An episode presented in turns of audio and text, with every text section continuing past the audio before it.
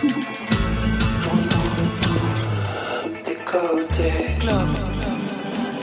Vous êtes ici Oui. Bonsoir à toutes et à tous et bienvenue dans Côté Club, le magazine qui remet le son chaque soir en direct, 22h, 23h. Le rendez-vous de toute la scène française et plus ses affinités. Studio 621 de la maison de la radio. Côté club, c'est votre magazine inclusif, la scène française et plus ses affinités. On donne rendez-vous avec celles et ceux qui font l'actualité musicale et qui donnent de la voix. Ce soir, Louis Bertignac, MB14 et Claude Zedi Junior. Bonsoir à vous trois. Bonsoir. Bonsoir. Il passe de The Voice au cinéma. MB14 se la joue ténor dans votre premier film solo Claude Zidi Junior et Louis Bertignac fait défiler toute sa vie dans son livre Jolie petite histoire et ça c'est vraiment lui. Sono, stéréo, Dolby, binaural, le son n'a pas de secret pour Bénédicte Schmitt et Dominique Blanc-Francard. Les deux producteurs seront au micro de Marion Guilbault vers 22h30. Côté club, c'est ouvert entre vos oreilles. Côté club, Laurent Goumard sur France Inter. Et avant de donner la parole à nos invités, on ouvre tout de suite en live, pas du tout, on l'ouvre avec Fishback de l'instinct, c'est dans Côté Club. Je, je,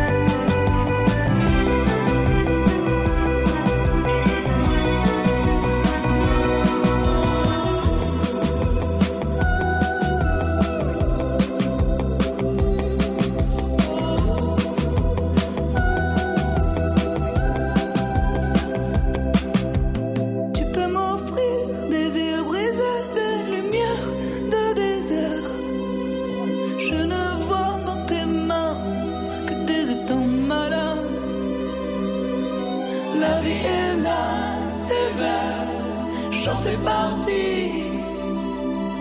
Je te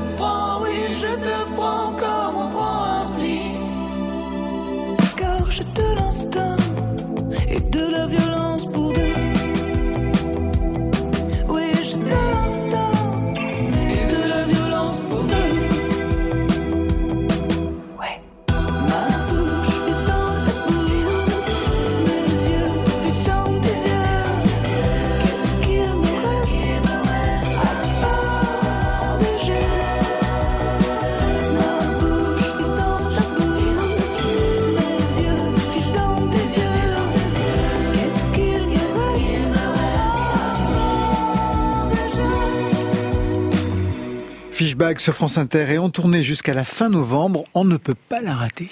Cendrillon, pour ses 20 ans, est la plus jolie des enfants. Son bel amant, le prince charmant, la prend sur son cheval blanc. Elle oublie le temps dans ce palais d'argent. Pour ne pas voir qu'un nouveau jour se lève, elle ferme les yeux et dans ses rêves,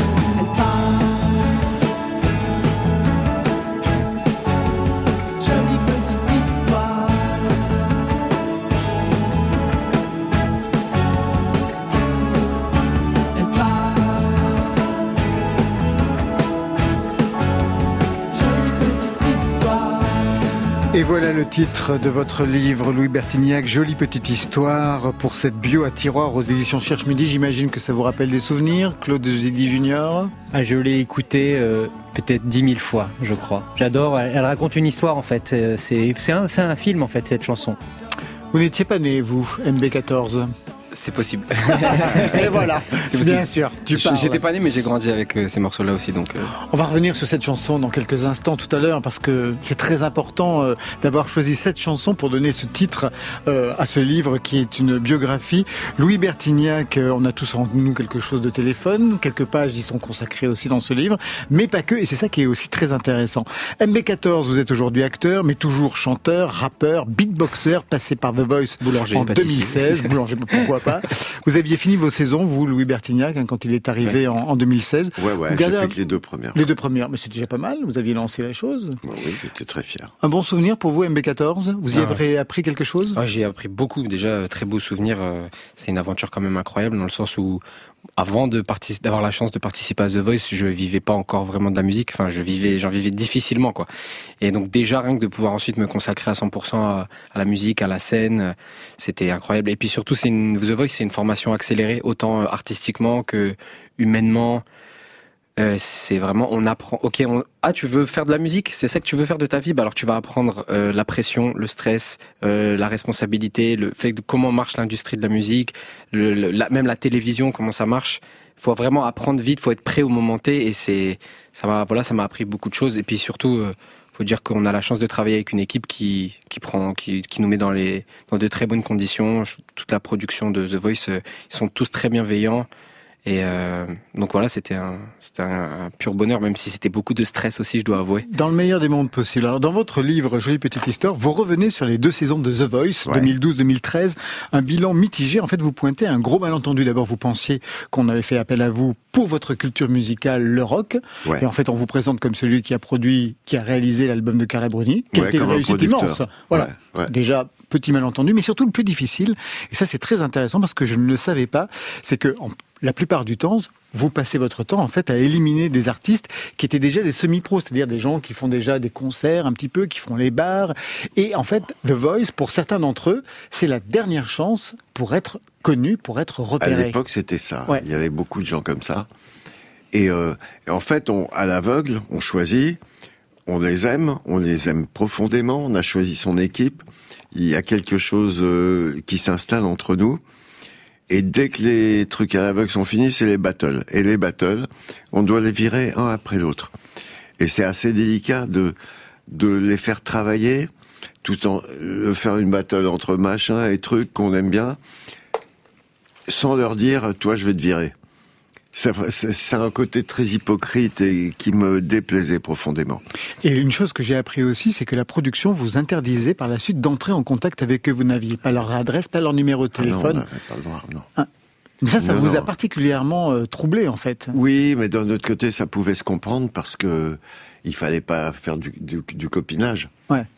Donc on se voyait que lors de, de l'émission et quand c'était filmé. C'est-à-dire quand c'était pas filmé, il n'était pas question qu'on leur parle, quoi. Vous, Bon, vous avez comme ça. Ouais. Vous, Claude Zidi Junior, on y reviendra, vous avez été spectateur de, de cette émission et d'ailleurs euh, MB14 euh, bah, est arrivé comme acteur suite à ça, mais on y, on y reviendra. Claude Zidi Junior, un nom de famille associé aux grandes comédies depuis les années 70, celui- celle de votre père Claude Zidi. Il ne vous a pas trouvé d'autres prénoms? Bah en fait euh, non. qui s'est passé en Bah, fait, si- Il avait la pas histoire- prénoms. Si si, en fait ils ont failli m'appeler Donald. Ma mère voulait m'appeler. Donald. Non, je vous jure, c'est vrai.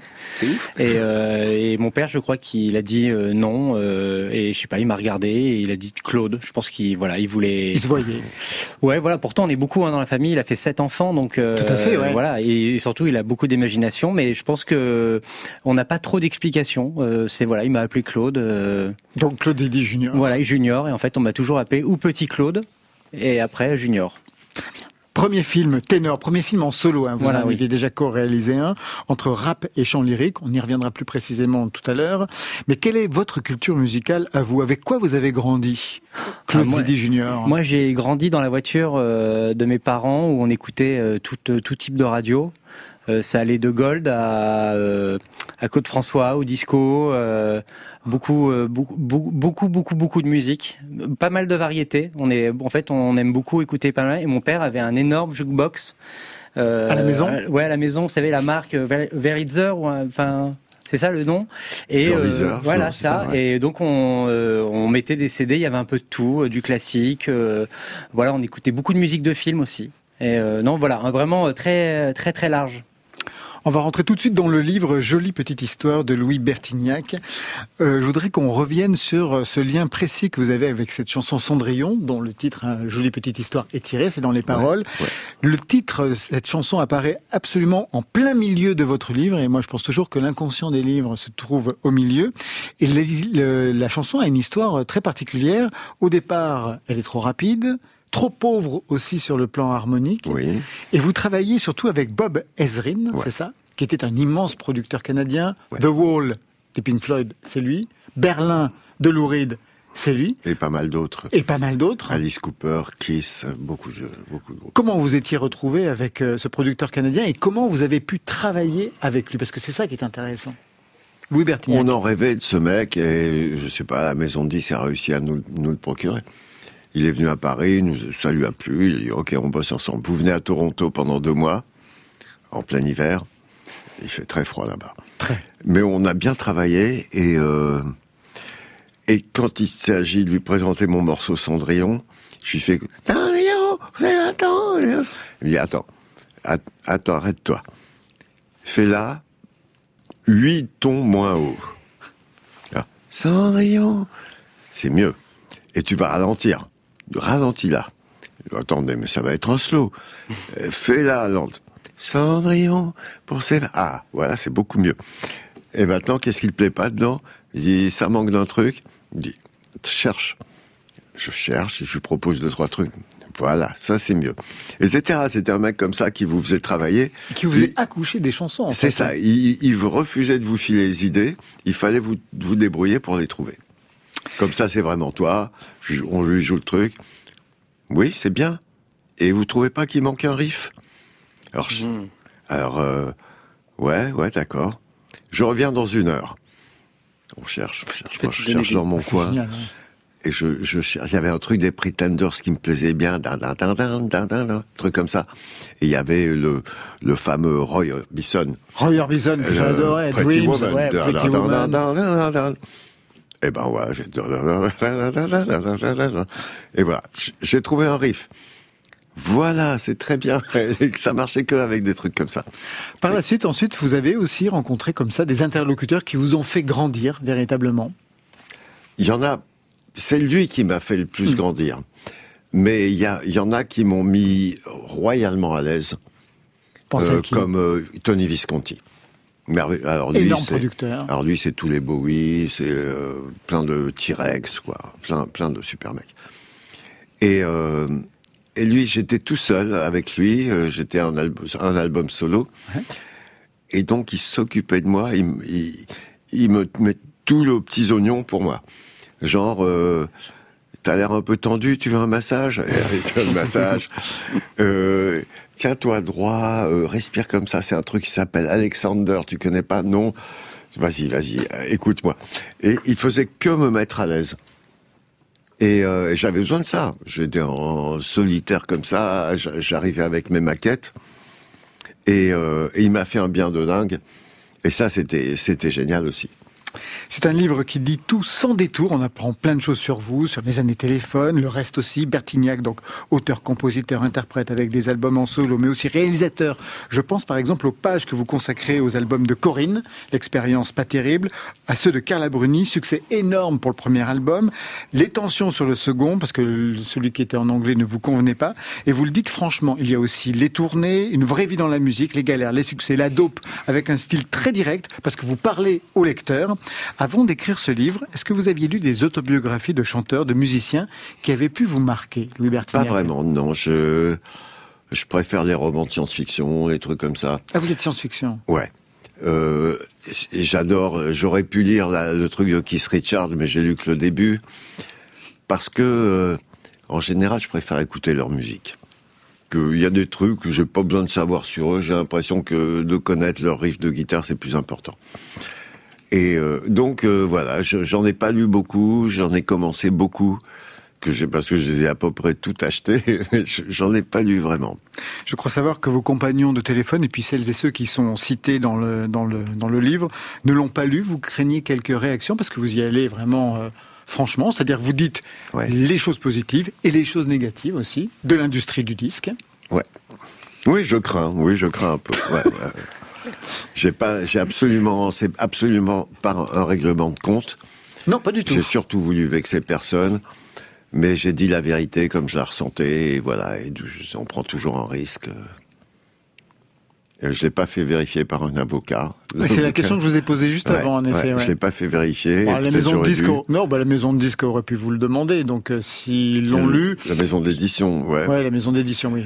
Ils l'ont lu. Et de toute façon, si je me prends de, un, un, un- un procès, c'est pour eux, Ouais. pas pour moi. Moi, vous partagez. Ouais, enfin, vous partagez aussi. Ah, je partage. Ouais. Louis Bertignan, quand on raconte sa vie, on est parfois surpris par des épisodes qu'on a vécus. On apprend quelque chose de soi aussi. Vous, qu'est-ce que vous avez appris dans cette jolie petite histoire? Ah ben, en me retournant en arrière, parce que je suis pas le genre à, à fouiller dans mes souvenirs, mais là, pour l'occasion, j'étais bien obligé. Eh ben, en regardant en arrière, j'ai trouvé que ma vie était quand même très bien remplie et que et que quand même ça ressemble à un parterre de coquelicots et de roses. C'est très charmant. Avec le recul, je trouve ça très charmant. Alors qu'à l'époque, il y avait des hauts, des bas et tout ça, mais avec le recul général sur tout ça, dans l'ensemble, je trouve ça tr- Que vous en très êtes bien sorti. Et s'il fallait resigner, je resigne pour la même. Vous parlez d'une angoisse jeune. C'était est-ce que je vais pouvoir vivre de ma musique?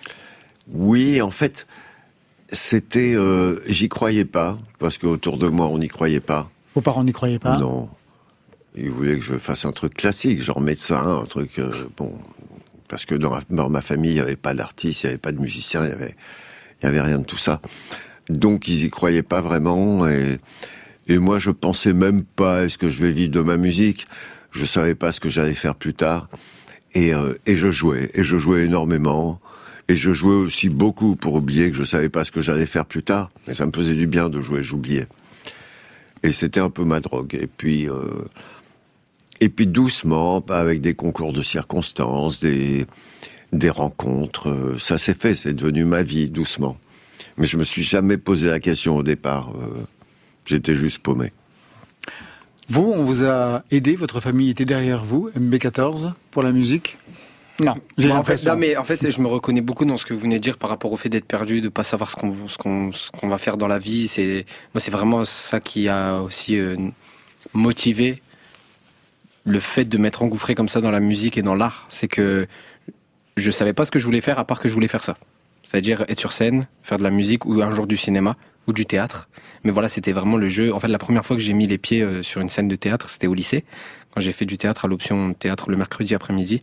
La première fois que j'ai mis les pieds là-bas, il s'est passé un ça. truc, ouais, je me suis dit, mais en fait, c'est ça que je veux faire, c'est moi, ça me ressemble moi, faire, faire des impros avec une chaise devant des gens, enfin, je sais pas comment expliquer. C'est c'est vraiment, c'est ça qui était fou, puis j'étais pas doué pour grand chose d'autre. J'ai essayé de faire des études, hein, j'ai essayé de faire du droit. Ça a duré un an, j'ai été défaillant. Je me suis inscrit en, en IUT gestion, j'ai fait deux heures. Je me suis inscrit en BTS assistant manager, j'ai fait trois jours. Je me suis inscrit en psycho, j'ai fait un an. C'est vraiment chaotique. J'ai essayé de faire de l'argent comme je pouvais. Enfin bref, c'était compliqué. Et, euh, et en fait, ah bah, après, j'ai eu la chance qu'il y ait The Voice qui m'a permis de vivre de la musique, mais mes parents, ils étaient inquiets. Donc, ils me soutenaient. Enfin, c'est compliqué. Disons qu'ils ils étaient contents pour moi que je me sois trouvé une passion, entre guillemets, mais ils se disaient, mais il va droit dans le mur, quoi. Parce que mes parents, ils ont une vie compliquée aussi. Donc, ils se disaient, il faut trouver un job, faire des études, machin, pour s'assurer un avenir. Pas euh, faire des bruits ou je sais pas quoi. Claude Dédé Junior, vous, le cinéma, c'était une histoire de famille, mais justement, c'est pas si facile que ça parfois. Bah non, parce que j'ai 41 ans, donc j'ai pas fait mon premier film solo Ah, voilà, à, c'est ça. hein. à 20 ans. Vous avez Euh, hésité, hésité, hésité? Oui, non, disons, euh, j'ai, euh, les choses de la vie font que euh, ça a pris du temps. Euh, moi, j'ai toujours voulu faire ça. J'ai eu des films qui ont capoté, c'est-à-dire des projets euh, que j'ai voulu monter et qui ne sont pas faits. Euh, donc après, euh, oui, moi c'est un peu l'inverse. J'ai tout, c'est presque trop évident en fait de d'être là-dedans et de vouloir faire ça. Euh, donc à la limite moins de contraintes, mais euh, au bout du compte, le, il faut juste se persuader de vouloir faire ça et d'avoir aussi des bonnes idées parce que après il faut convaincre les producteurs. Et ça, c'est pas facile, on en parlera justement pour ce film. voilà, qui n'est pas été si évident que cela à monter. On croise plein de gens, bien sûr, dans cette biographie, les copains de téléphone, et surtout Higelin. Moi, ce sont les pages avec Higelin que j'ai vraiment adoré, avec qui vous avez joué en tournée, vous lui avez écrit des chansons. Higelin et vous, c'est vraiment une histoire formidable. Vous aviez toute sa confiance et vous le restituez en concert dans ses crises aussi. Son angoisse, par exemple, de n'être ni Lennon ni Dylan. Et c'est vous Ouais. qui devez le rassurer, ouais. Un soir, il est venu me voir un peu bourré à la maison. C'était après, même après téléphone. hein. Ouais, ouais, ouais. Et, et je lui dis, mais qu'est-ce que t'as? Il me dit, Pff, j'en ai marre. Euh, je, toi, je sais que t'as toujours adoré les Beatles, les Stones et tout. Eh ben, moi, je serais jamais ça. Euh, je suis un drôle. je en fait, je suis un chanteur rive gauche. euh. Il avait commencé comme ça, mais oui, il avait commencé comme ça. Mais, avec Brigitte Fontaine. mais voilà, il aurait préféré écrire des chansons simples et jolies comme Imagine, par exemple. Et il pleurait presque et je lui dis, écoute mon pote, tu sais, t'as d'autres qualités. Ok, t'es pas, t'es pas Lennon, mais Lennon, sur scène, tout ce qu'il peut dire entre deux morceaux, c'est thank you, ou alors s'il se retrouve au- dans un, un, un truc, euh, euh, un truc huppé, il- tout- sa phrase la plus marrante, c'était les riches, les femmes riches peuvent remuer leurs bijoux si elles veulent pas applaudir. Il disait ça à chaque C'était assez marrant. Ouais. C'est beau. Mais alors que je tout. dis, Et ouais. Dylan ne disait rien. Et Dylan n'a jamais parlé. Alors que toi, Igelin, tu t'es foutu de de- d'embarquer les gens dans une histoire entre deux morceaux qui peut durer 20 minutes et tu les lâches pas. Et il y a un truc que personne ne, ce truc que t'as, personne d'autre au monde ne l'a. Et là, il a dit, ouais, ok, t'as peut-être raison. Et voilà, ça s'est arrêté. Bertignac le consolateur. il y a aussi plein d'épisodes, notamment avec les Stones. On va pas revenir sur ça, ou quoi que, sauf si on a le temps. Mais il y a quelque chose qui m'a intéressé aussi, c'est bah, vous avez fait partie de l'aventure du château d'Hérouville. Vous connaissez les uns les autres le château d'Hérouville? Non, tout. M14. C'était un château Ouais, mythique. j'en un entendais parler studio quand j'étais Michel. Magne. Ouais, ah ouais, un ouais, truc de ouais. dingue. Vraiment de dingue, où tout le monde est venu enregistrer, c'est-à-dire Ouais. que les artistes, bah, par exemple, Elton John venait enregistrer, les Stones venaient enregistrer dans la dans la grande banlieue, enfin dans la campagne parisienne. Ouais, ouais vers Pontoise. vers Pontoise. oui. Et vous vivez des expériences plutôt intéressantes. Un matin, vous vous levez et vous prenez la poignée de la porte, et la poignée de la porte est une bite. Et toutes les poignées de la porte, toutes les poignées de porte De toutes du les château portes, c'était des bites. C'était des bites. Au début, vous avez cru que vous étiez complètement... euh, J'avais cru que j'avais pris un acide. Mais en fait, euh, j'ai pas compris ce qui se passait. Du jour au lendemain, on, ça a plus la même gueule. Et il y a des bites partout.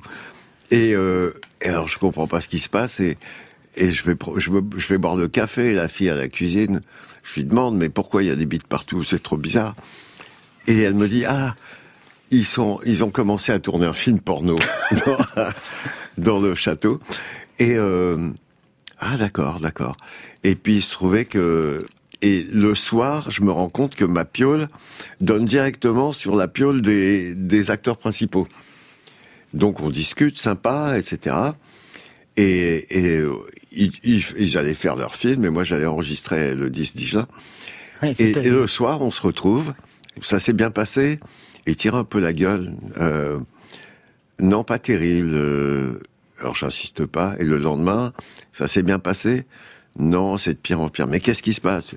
Eh Ben, il n'arrive pas à bander. Et, et c'était l'enfer parce que ça leur coûte du blé de louer le château Ouais. et de, les caméramans et tout le bah, tralala. Et c'était un couple. Et le mec, euh, c'était les deux acteurs principaux du film. Et le mec avait des problèmes, ça marchait plus. Alors que c'était un couple. C'était un couple. Ah bah ouais. c'est justement Ouais, ouais. parce que c'était Oui, non, un mais couple. oui, c'est ça. Oui, non, mais voilà, c'est- MB14. C'est intéressant. Ils avaient l'habitude de tourner, oui, de tourner ensemble, mais là, je sais pas. Enfin, ils savaient pas pourquoi ça marchait pas. Alors, j'ai j'ai vu des scènes terribles. Vous, vous passez en- devant le salon où ils sont tous là, ça discute business, les, les producteurs et tout ça. On sent que tout le monde fait la, tout le monde fait la gueule.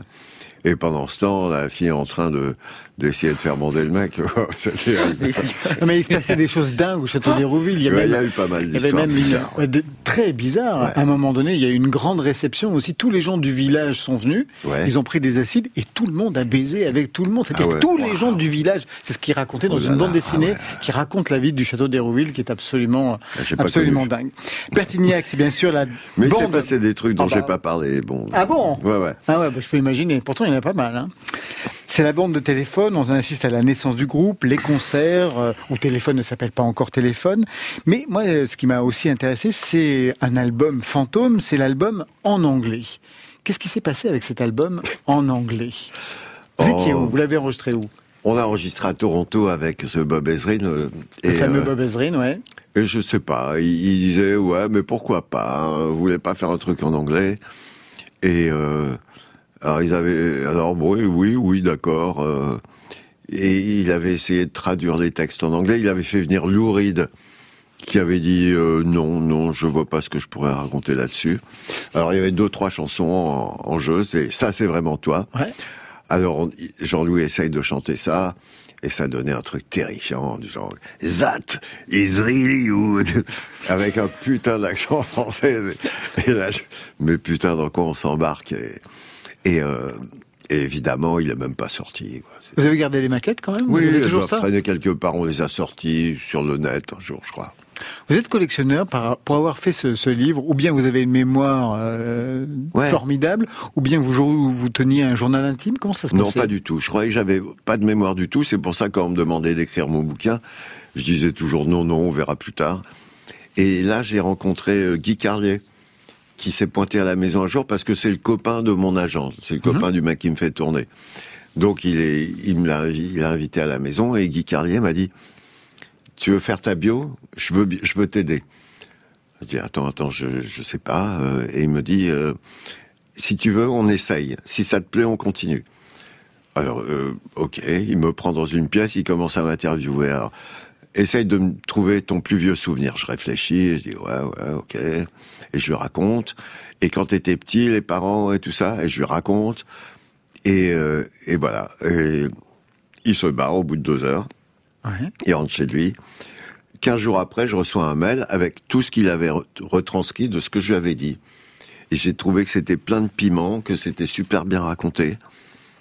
Et, et là, je dis ok, ok. je- C'est parti. si je le fais avec toi, ça me plaît, on attaque. Encore un dernier mot, dans les remerciements, vous citez Jacques Chancel. Ah bon? Bah oui. Non. Bah si, bah, bah si. Vous êtes sûr? Oui, oui, vous citez Jacques Chancel et vous dites Parmi que... tous les noms à la fin Oui, tous les noms à la fin. Bah, oui, je, je l'ai lu même jusqu'à la fin. J'adore les remerciements. Vous remerciez même Dieu. Bon, ça, je m'en fous. Euh, mais surtout Jacques Chancel. Et Ça vous faites un ça truc me dit je- rien du tout. Vous faites un truc que je faisais quand j'étais enfant, Ouais. c'est-à-dire que vous euh, vous, vous euh, les entretiens de Jacques Chancel et disons que vous auriez aimé qu'il vous pose des questions que vous entendiez à l'époque. Ah oui, et moi, je ah faisais oui, ça avec celui qui faisait apostrophe. Mais je le remercie, mais je l'ai jamais rencontré. Bah, non, bien entendu, bah bien entendu. Ah oui. Donc vous étiez comme ça euh, déjà la personne que l'on pouvait interviewer à l'époque. J'en avais envie, bah oui, mais je rêvais. J'écoutais la radio et je rêvais. Je rêvais que j'étais une star et qu'on m'interviewait, évidemment. Par Jacques Chancel. Ouais, surtout. Louis Bertignac, vous restez avec nous. On va partir au cinéma et à l'opéra avec MB14 et Claude Zidi Junior dans quelques instants. On va parler son binaural avec Marion Guilbeault. Drôle d'idée. Non, ça, c'est Alexia Grédy dans Côté Club.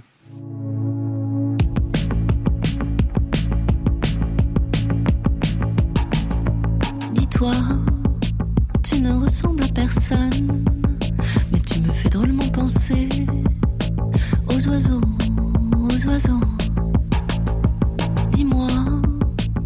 Je n'en ai plus la moindre idée. Comment nous sommes-nous retrouvés à cette terrasse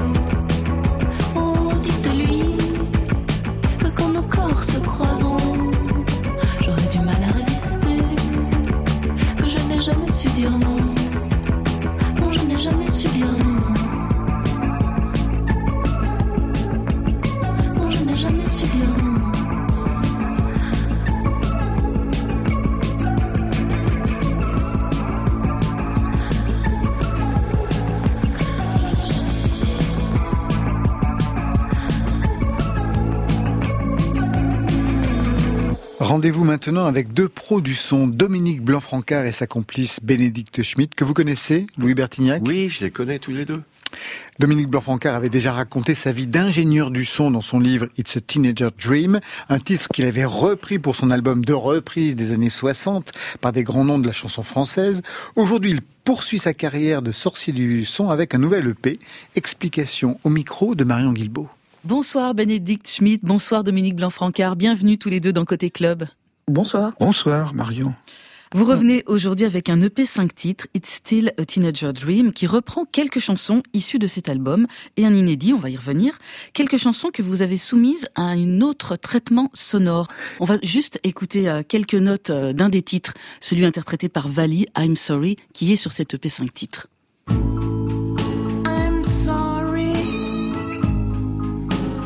So sorry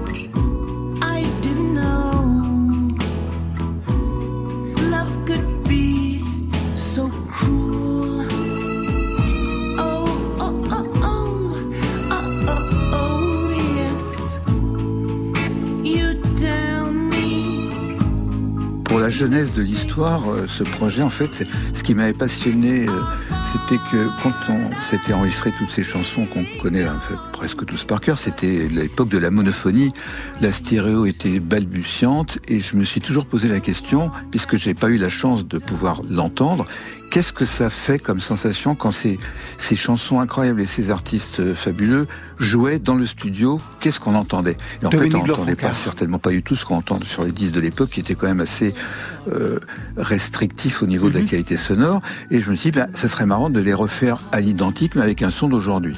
Entre-temps, parce que ça fait quand même quelques années que ce projet est sorti, il y a eu une grande nouveauté dans le domaine du son.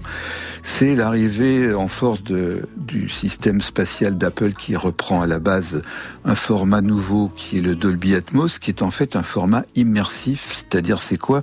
C'est-à-dire qu'au lieu d'entendre le son entre deux haut-parleurs qui sont face à vous, on Oui. entend le son dans une pièce dans laquelle, enfin ça c'est dans le meilleur des cas, il y a une douzaine de haut-parleurs répartis euh, au sol, au plafond, euh, sur les côtés, et en fait 11 haut-parleurs. Et on est environné par la musique au lieu d'avoir la musique face à soi. Et je me suis dit, mais c'est encore plus proche comme sensation du son qu'on a dans un studio d'enregistrement ou sur scène, d'être environné par la musique. Et, et je me dis, ça serait génial de revisiter les chansons les plus, qui s'y prêtent, et en même temps d'en enregistrer une nouvelle en tenant compte des spécificités de ce format et produire la chanson pour ce format. Bénédicte Schmidt, euh, c'est vraiment, ça apporte quelque chose, une plus-value à la chanson. C'est pas juste un truc de geek du son. Oui, oui, oui, c'est vraiment un plus. Ça, ça permet de, en, en trouvant une, une image qui fonctionne, de placer l'auditeur dans le studio, dans la pièce, comme s'il avait été au milieu des musiciens pendant l'enregistrement. Au lieu d'être face à un, la- stéréo, on pourrait comparer ça à un, mur, être face aux deux enceintes. Là, c'est vraiment, il est, en, immersion dans le son, et on pourrait comparer ce, système, le Dolby Atmos. Moi, je, le compare à un gros casque. Il y a trois enceintes face à nous, deux enceintes sur les côtés, deux enceintes derrière et quatre enceintes également au plafond. D'où cette image d'énormes casques. Mais ensuite, pour pouvoir l'écouter d'une façon domestique, il y a une conversion qui est effectuée en binaural. Ah, pour pouvoir l'écouter au casque, c'est donc le fameux euh, format d'Apple, Apple qui a nommé ça le, le son spatial. Le binaural, je sais que nous, à Radio France, on l'a, également développé. Oui, vous Ah bah avez oui. été très, même euh, novateur, je pense. ouais. Exactement. Dominique. Oui, mais alors le son binaural, c'est une technique qui permet de stimuler les oreilles pour lui donner l'impression d'entendre le son de partout, comme quand on écoute en vrai sans système électronique. Et donc ce système a été utilisé par Apple pour pouvoir permettre aux gens qui veulent écouter du Dolby Atmos sans avoir la complication de faire une pièce avec 12 Bien enceintes, plus- qui est probablement, je pense qu'à part quelques fans de home cinéma, il y aura très peu de gens qui pourront écouter dans ces conditions-là, mais pouvoir écouter au casque avec la sensation d'un son à 360 degrés, même plus que 360, puisqu'en fait c'est une sphère, euh, on est dans une boule. Et on peut se poser des questions, alors est-ce que c'est bien d'avoir euh, des cœurs derrière soi? Est-ce que c'est bien de les avoir sur le côté? Est-ce que c'est bien de les avoir devant, en haut en bas C'est une autre mise en scène du son, en fait, et c'est très très passionnant. Vous en avez parlé avec des artistes, ils comprennent ce langage, ça les intéresse? Quand on leur fait la démonstration et qu'ils entendent, ils sont subjugués. Parce qu'en fait, quand on est sur scène, on entend le son de partout, on entend des gens devant, on entend des musiciens autour de soi, des fois le batteur derrière, des fois les guitares sur les côtés, et c'est un son auquel les artistes sont en, fait habitués.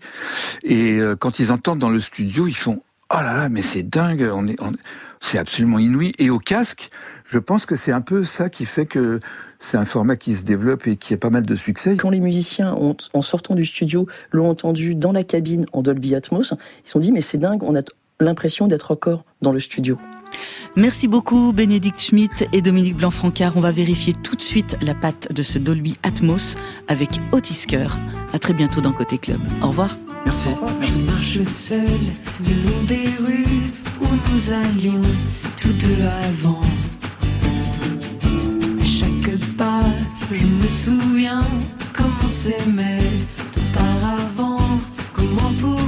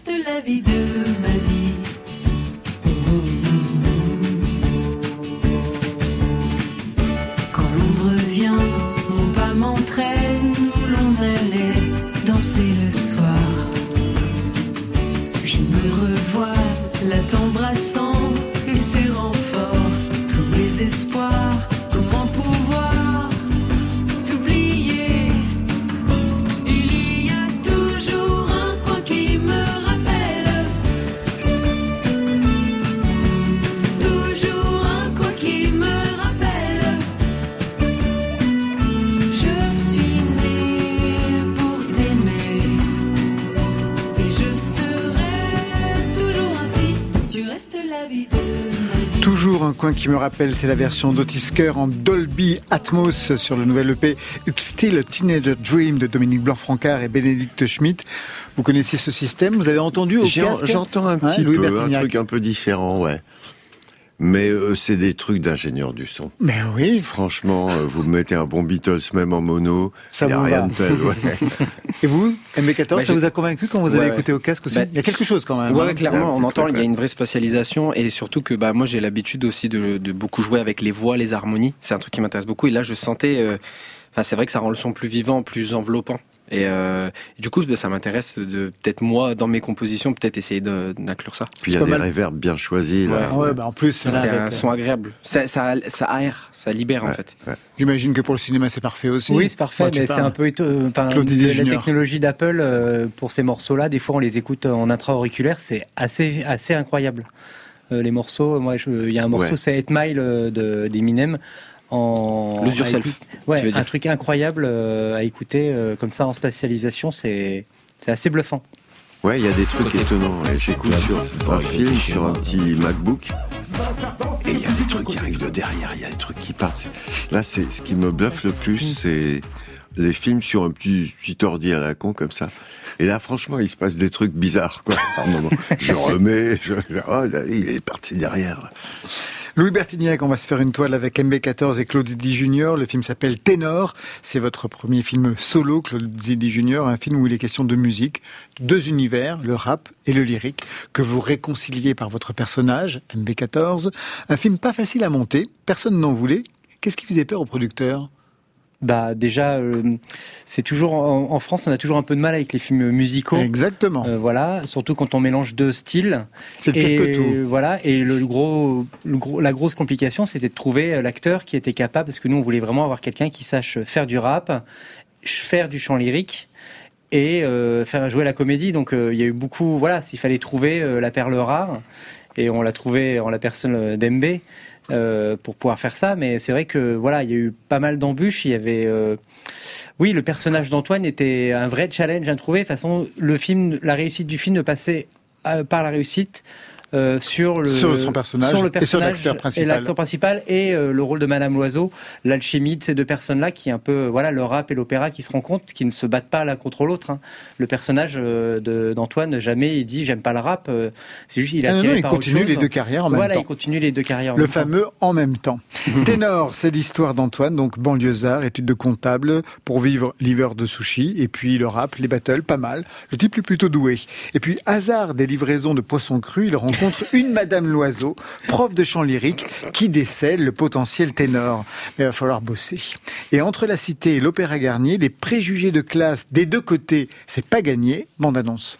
Excusez-moi, j'ai une commande pour Joséphine Ojewski. C'est pour elle, merci Philippe. Tu peux y aller C'est bon, sushi. Je crois que c'est pas ta place ici. Madame, bravo, un lourd.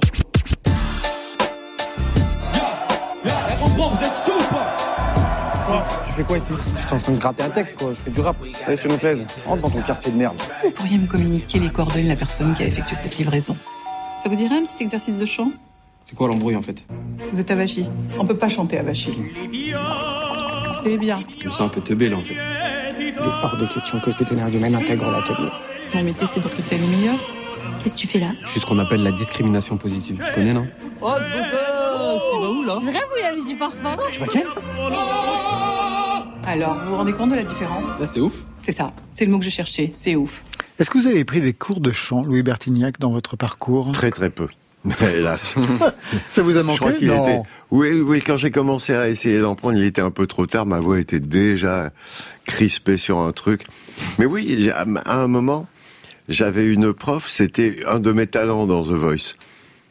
Euh, J'étais son coach, Marlène. Marlène, bah oui, Marlène Schaff, bien sûr. Et je l'ai Super rencontré, c'était un, c'était un, un talent, quoi. Ouais, ouais. Ouais, ça a été, d'ailleurs, ça a été ma, ma coach aussi quand j'étais dans l'équipe de Mika. Elle est devenue coach. J'ai beaucoup et- bossé avec Marlène. Elle est devenue mon coach. C'est ouf. C'est marrant. hein. Un mot sur le casting MB14, c'est vous qui jouez Antoine, et à l'origine de ce choix, Claude Zidi Junior, il y a eu ça. Tell me why are we so blind?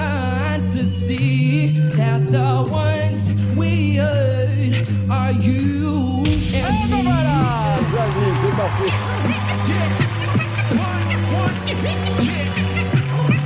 As I walk, as I, walk, as I walk through the valley of the shadow of death, death.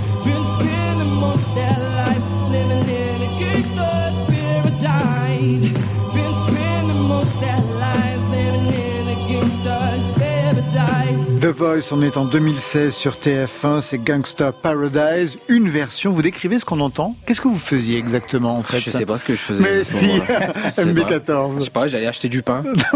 Et puis je me suis retrouvé sur le plateau. Non, non, vous aviez un truc très précis. Non, alors, en fait, vous aviez je- choisi quelque chose quand même, Ouais, un en fait, dispositif. je suis arrivé avec une machine qui s'appelle une loop station. Donc Ouais. c'est une machine qui permet en gros de répéter des sons euh, avec la bouche et même avec des instruments. Mais moi je m'en servais exclusivement avec euh, la voix. Et donc on peut enregistrer des sons en live et construire petit à petit, piste par piste, un morceau euh, complet juste avec la voix.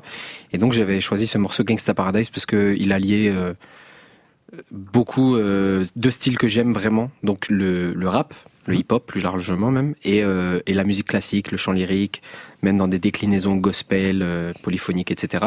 Comme c'est étrange, puisque ça ressemble à quelque chose que vous faites aujourd'hui, oui. Exactement. Mais en fait, clairement, c'est ça, c'est ça qui est fou. En fait, c'est que ce morceau, euh, je- il me touchait d'une façon où il rassemblait vraiment ces deux univers-là.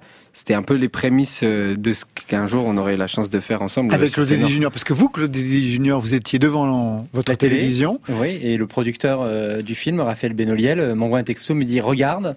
C'est ton euh, film. euh, non, ouais, C'est ton fils. ouais, c'est mon fils. Non, non, c'est vrai qu'on l'a regardé, on s'est tout de suite dit waouh, il y, a un- il y a un univers incroyable. Et même, il y avait un truc très charismatique quand il l'interprète. Avec beaucoup d'assurance, alors que je pense qu'il devait être flippé à ce moment-là. Mais il y a, ouais, il y a une sorte d'assurance qui nous a beaucoup plu. Mais tu sais que là, je suis en train de me dire, en plus, je t'écoute parler, tu parles d'assurance, mais tu sais que là, vraiment, je suis en train de me rendre compte à quel point j'ai failli passer à côté de, de, de, de, de vous qui regardez cette presta, parce qu'en fait, faut savoir que deux heures avant ce que t'entends, même une heure avant, j'étais en train de pleurer dans les loges, parce qu'en fait, j'avais la voix flinguée. Mais quand je dis flinguée, c'est que quand je chantais le refrain, la ma voix, elle cassait. C'était horrible, donc j'ai fondu en larmes. Euh, Il y a Damien Silver, un des coachs justement de, de, de The Voice, qui est venu me réconforter dans les loges, parce que vraiment, il voyait que j'étais pas en état. Et je sais pas ce qui s'est passé. Adrénaline. Mes muscles vocaux ont réussi à m'aider à faire juste ce qu'il fallait pour pouvoir faire se retourner les coachs. Je, veux dire que je, je comprends pas encore aujourd'hui techniquement, vu l'état dans lequel j'étais vocalement avant de passer sur scène, je comprends pas comment j'ai réussi à faire ça. Et si j'avais pas été en s'appelle la état, drogue. je...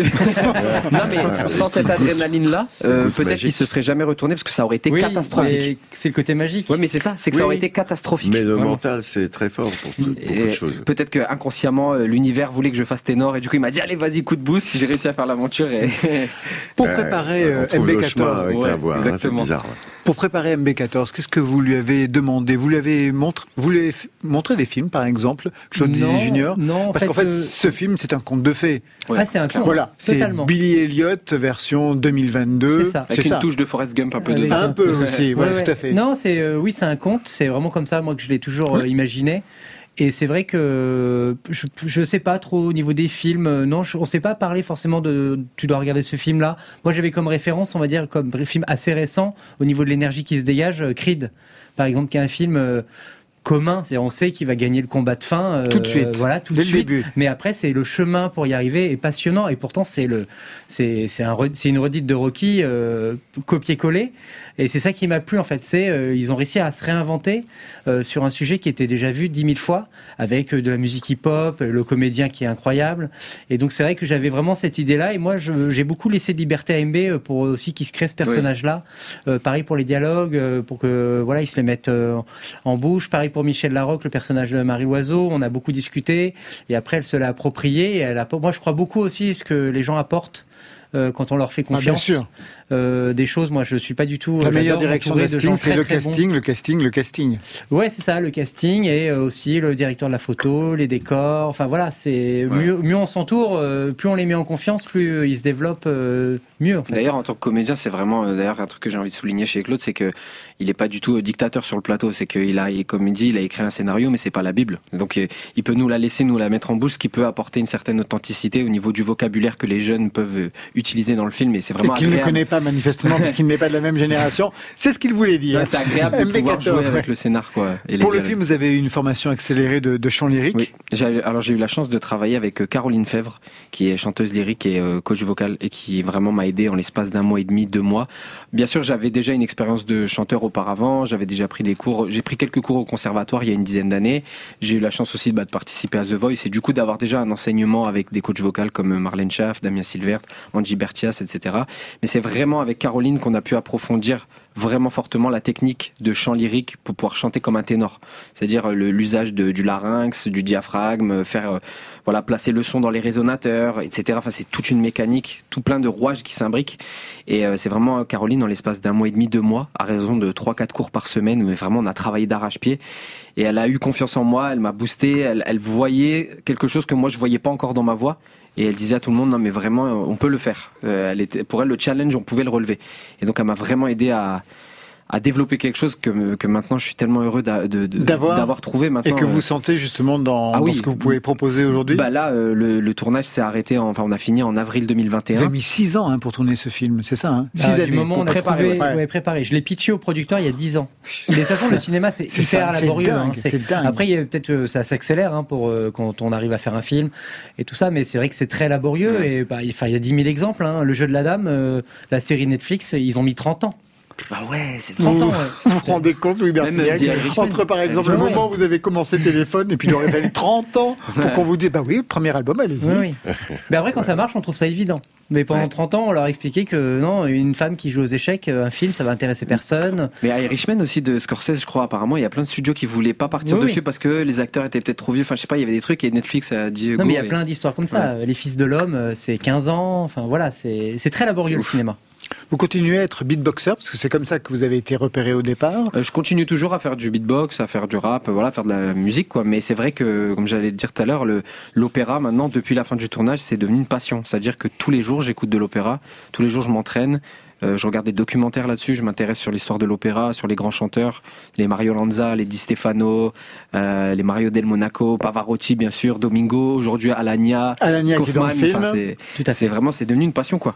Je- je- j'adore. Et voilà. Mais on va se quitter avec un autre registre. Orelsan, que Oui, vous connaissez bien bien aussi. sûr. la plateforme Amazon Prime va, va révéler prochainement de nouveaux épisodes de son documentaire. Mais ne non. montre jamais ça. Si, des nouveaux bien. épisodes. Et l'artiste lui-même a révélé de nouvelles dates partout en France. Il a rempli cinq accords Hôtel Arena. Il va enchaîner deux dates à Paris en décembre, à la Défense Arena. C'est quand même la plus grande salle d'Europe. Oui, il va faire la quête.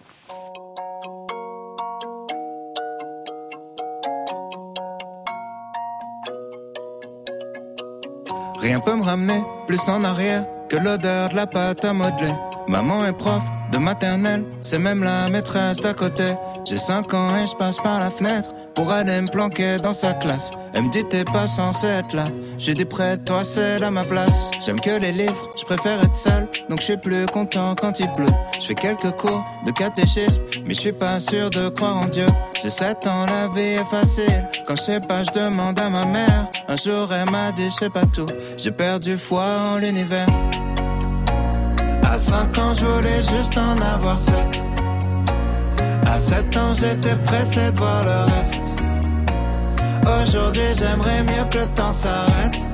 Ah, ce qui compte, c'est pas l'arrivée, c'est la quête. Je balaye les feuilles mortes sur le terrain. Le froid me fait des cloques sur les mains. J'ai 10 ans, je suis fan de basket. Je m'habille en petit américain. Mon père, mon héros, m'a offert les Jordan 8 avec les scratchs. Donc je fais tout pour le rendre fier. Quand il vient me voir à tous les matchs, je rentre au collège, on me traite de bourge. Normal, mes chaussures coûtent une blinde. Je veux plus les mettre, mon père s'énerve. Toi, tout, nous, on n'avait rien. J'ai 12 ans, je fous le bordel encore pour essayer de me faire des potes. Le prof de musique se fout en l'air, il est au paradis des profs. À 11 ans, je voulais juste en avoir 13. À 13 ans, j'étais pressé de voir le reste. Aujourd'hui, j'aimerais mieux que le temps s'arrête. Ah, ce qui compte, c'est pas l'arrivée, c'est la quête. Souvent, je suis tombé amoureux, mais pour une fois, c'est réciproque. J'abandonne lâchement tous mes potes. Je vois plus que ma meuf, on fume des clopes. 14 ans, je suis juste un fantôme. Du moins, c'est ce que disent mes parents. Chérie veut que je traîne plus qu'avec elle. Pourtant, elle me fait la gueule tout le temps. Vu que je déménage, ça nous sépare. Je me dis que l'amour, c'est surcoté. Mon frangin m'éclate au basket. Alors je préfère abandonner. J'ai 15 ans, je regarde Kids en boucle. Je traîne avec des gars comme Casper. Mon père est sévère avec moi, donc je le répercute sur mon frère. À 15 ans, je voulais juste en avoir 16. À 16 ans, j'étais pressé de voir le reste. Aujourd'hui, j'aimerais mieux que le temps s'arrête. Ce qui compte, c'est pas l'arrivée, c'est la quête. Je descends les marches, la peur au ventre pour intercepter mon bulletin. À la maison, c'est la guerre froide, on se comprend plus donc je dis plus rien. J'ai 16 ans et je passe par la fenêtre pour rejoindre les autres au skatepark. On boit des bières, on fume des joints et je raconte tout ça dans mes raps. Les années passent, même un peu trop, au point que j'ose plus chanter mon âge. Mon frangin filme quand je mets la bague, ma frangine anime le mariage. Les choses que j'ose dire à personne sont les mêmes qui remplissent des salles. Maman est là, mon père est fier et l'univers est pas si mal. À 16 ans, je voulais juste avoir 17. 17 ans, j'étais pressé de voir le reste. Aujourd'hui, j'aimerais mieux que le temps s'arrête. Ah, ce qui compte, c'est pas l'arrivée, c'est la quête. À 5 ans, je voulais juste en avoir 7. À 7 ans, j'étais pressé de voir le reste. Aujourd'hui, j'aimerais mieux que le temps s'arrête. Ah, ce qui compte, c'est pas l'arrivée, c'est la quête. Eh bien voilà, côté club, c'est fini pour ce soir. Merci Louis Bertignac. Merci à vous. Jolie petite histoire, ça vient de sortir au Cherche Midi. Vous serez sur scène le 25 juin au festival Amoroc Open Air de Mutzig, le 8 juillet au festival de Divonne-les-Bains et le 29 juillet, ça sera au festival Fil du Son de Civray et le prochain album est prévu pour 2023. Merci Claude Didi Junior. Ben, merci beaucoup. Le film c'est Ténor, il sort en salle mercredi prochain. MB14, vous êtes dedans et vous serez aussi sur scène le 21 mai à Contelieu, le 5 juin au festival Foire des Grenouilles de Saint-Géniès de Fontedy, Oh. le 25 au festival des Campagnards de Saint-Paterne-Racan et le 2 juillet au festival des Boissonneuses de Et Saverdun. le 15 aussi, le 15 mai à Gennevilliers. Aussi, pour un Exactement. Et des avant-premières le pro- Il y en a partout, dimanche et mardi, 250 avant-premières dans la France entière. Ça, c'était pour aujourd'hui. Mais demain